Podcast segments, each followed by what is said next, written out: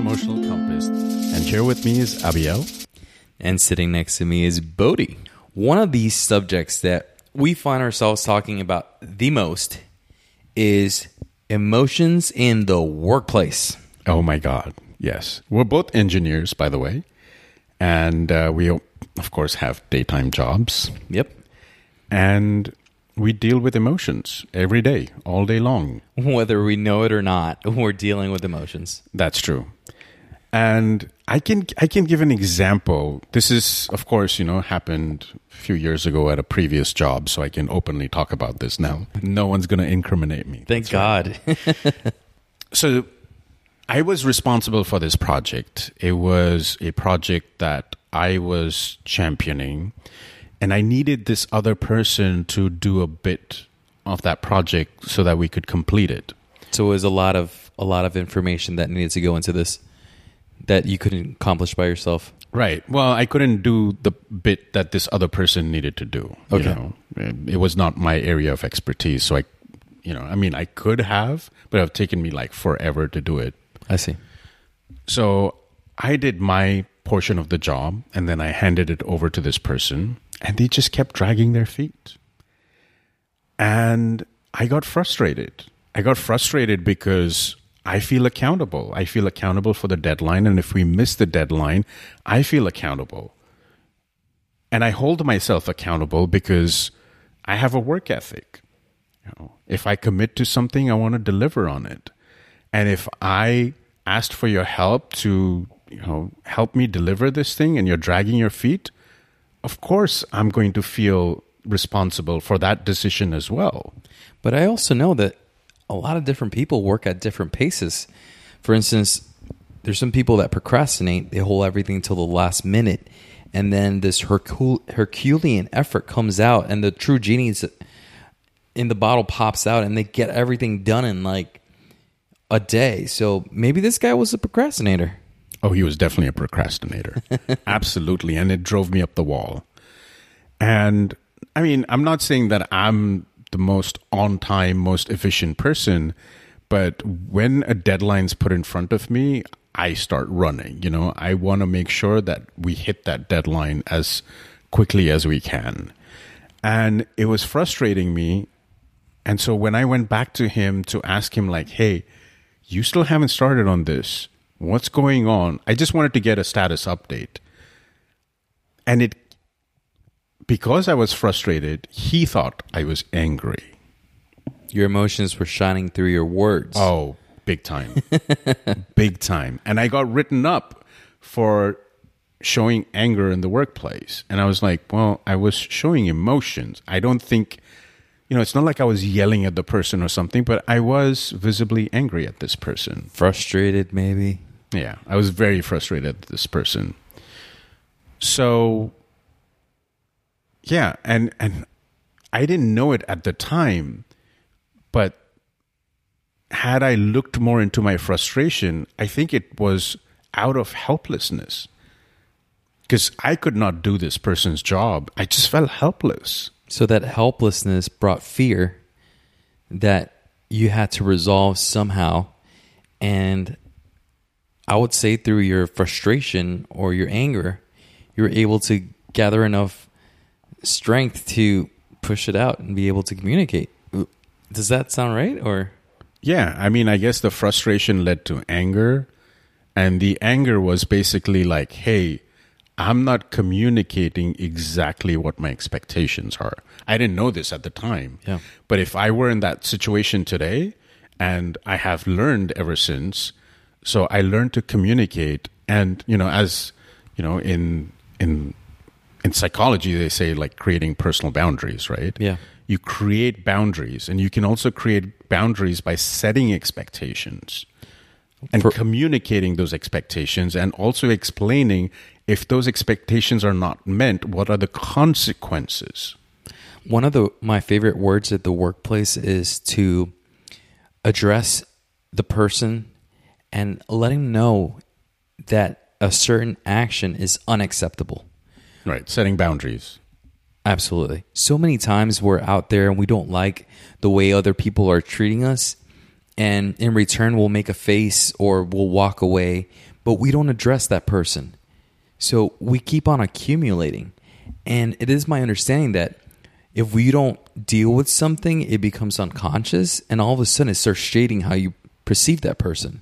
Right. And I think the biggest uh, reason for frustration is because we don't set those boundaries.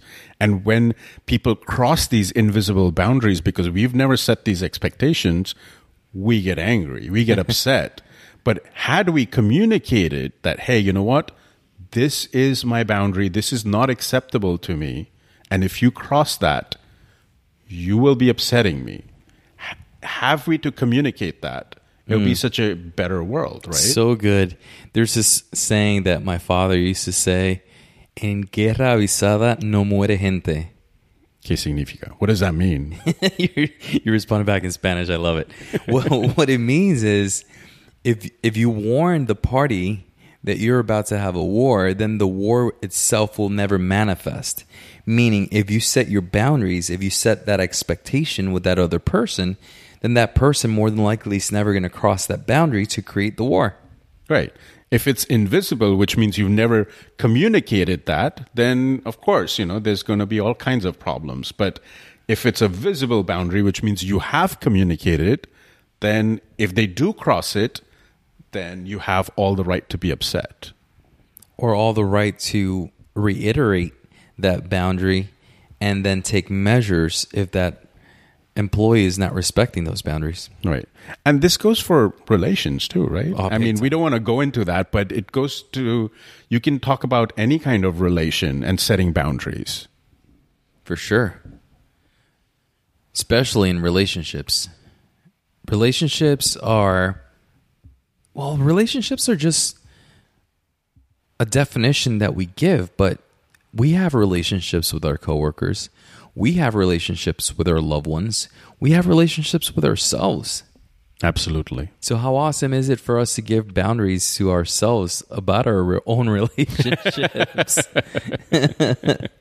So basically, what we're trying to say is that set your boundaries, communicate your expectations, and make sure that you know you're not live, leaving anything up for interpretation. That's very important. People out there are not psychics, and we can't expect them to read our minds. And your the way you sh- show your expressions emotionally through your face, we can't expect others to read it and comprehend that. So it's so important for us to set those boundaries, for us to become aware of our emotions and our feelings, and then the moment that we're feeling a certain way, instead of acting upon it, we should stop for a second and realize where that's coming from. Right. I was just going to say, like, what if you're, you're in a situation where you never got the opportunity to communicate, you know, to set those boundaries or communicate your expectations, and a situation came up where you did get upset? Then what do you do? Wow. You're you're putting that person in a rough spot, right? That's where self-worth comes into play. There was this this article I read that people will not allow others to treat them worse than they treat themselves. Wow. So if if you have low self esteem, if you have all that negative self talk, if you're very toxic to yourself, and you find that people out there are mistreating you, is because you're not setting that boundary. You're not setting that boundary with yourself of what is and what is not acceptable. Right. But also, I feel like if you end up in a situation where you are upset, like I was in this previous job, I didn't know how to cope with that, you know, because mm. all, the only thing I knew was just to walk away from the situation, which is one coping mechanism, of course. But if you truly want to understand what to do in the moment, is check yourself. You know, check yourself before you wreck yourself, like they say. But check your emotional state and ask yourself, why are you feeling the way you're feeling? Really dig deep down inside. Now that I look back in ret- retrospect, I was feeling helpless, Helplessness. you know. But like, if you are feeling angry at a coworker, before you talk to them or before you go to a manager or a supervisor, talk to yourself. Feel your emotions and feel, dig deep down inside and figure out where that emotional state is arising from. More so than that, a lot of the times, a walk would be a good thing to take some space to move around. Emotions themselves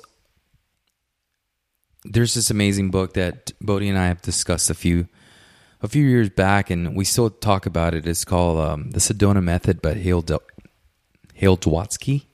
I think I, I pronounced that correctly. I think so too. Yeah, and they talk about um, a pencil, right? Holding that pencil in your hand and having the free will to let go of the pencil or to hold on to that pencil. Mm. So through this through this book, it came clear that just like a pencil, that's that's your emotions as well. It's like the pencil. We could choose to hold on to that emotion or we could choose to let go of the emotion.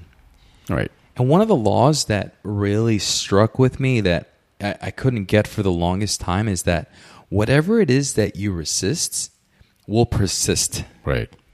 So the wanting to let go of the emotion is not going to allow you to let go of the emotion. It's going to make that emotion stick around.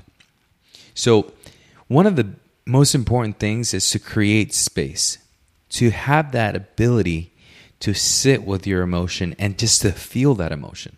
Right. Distance yourself from the trigger that triggered that emotion in the first place.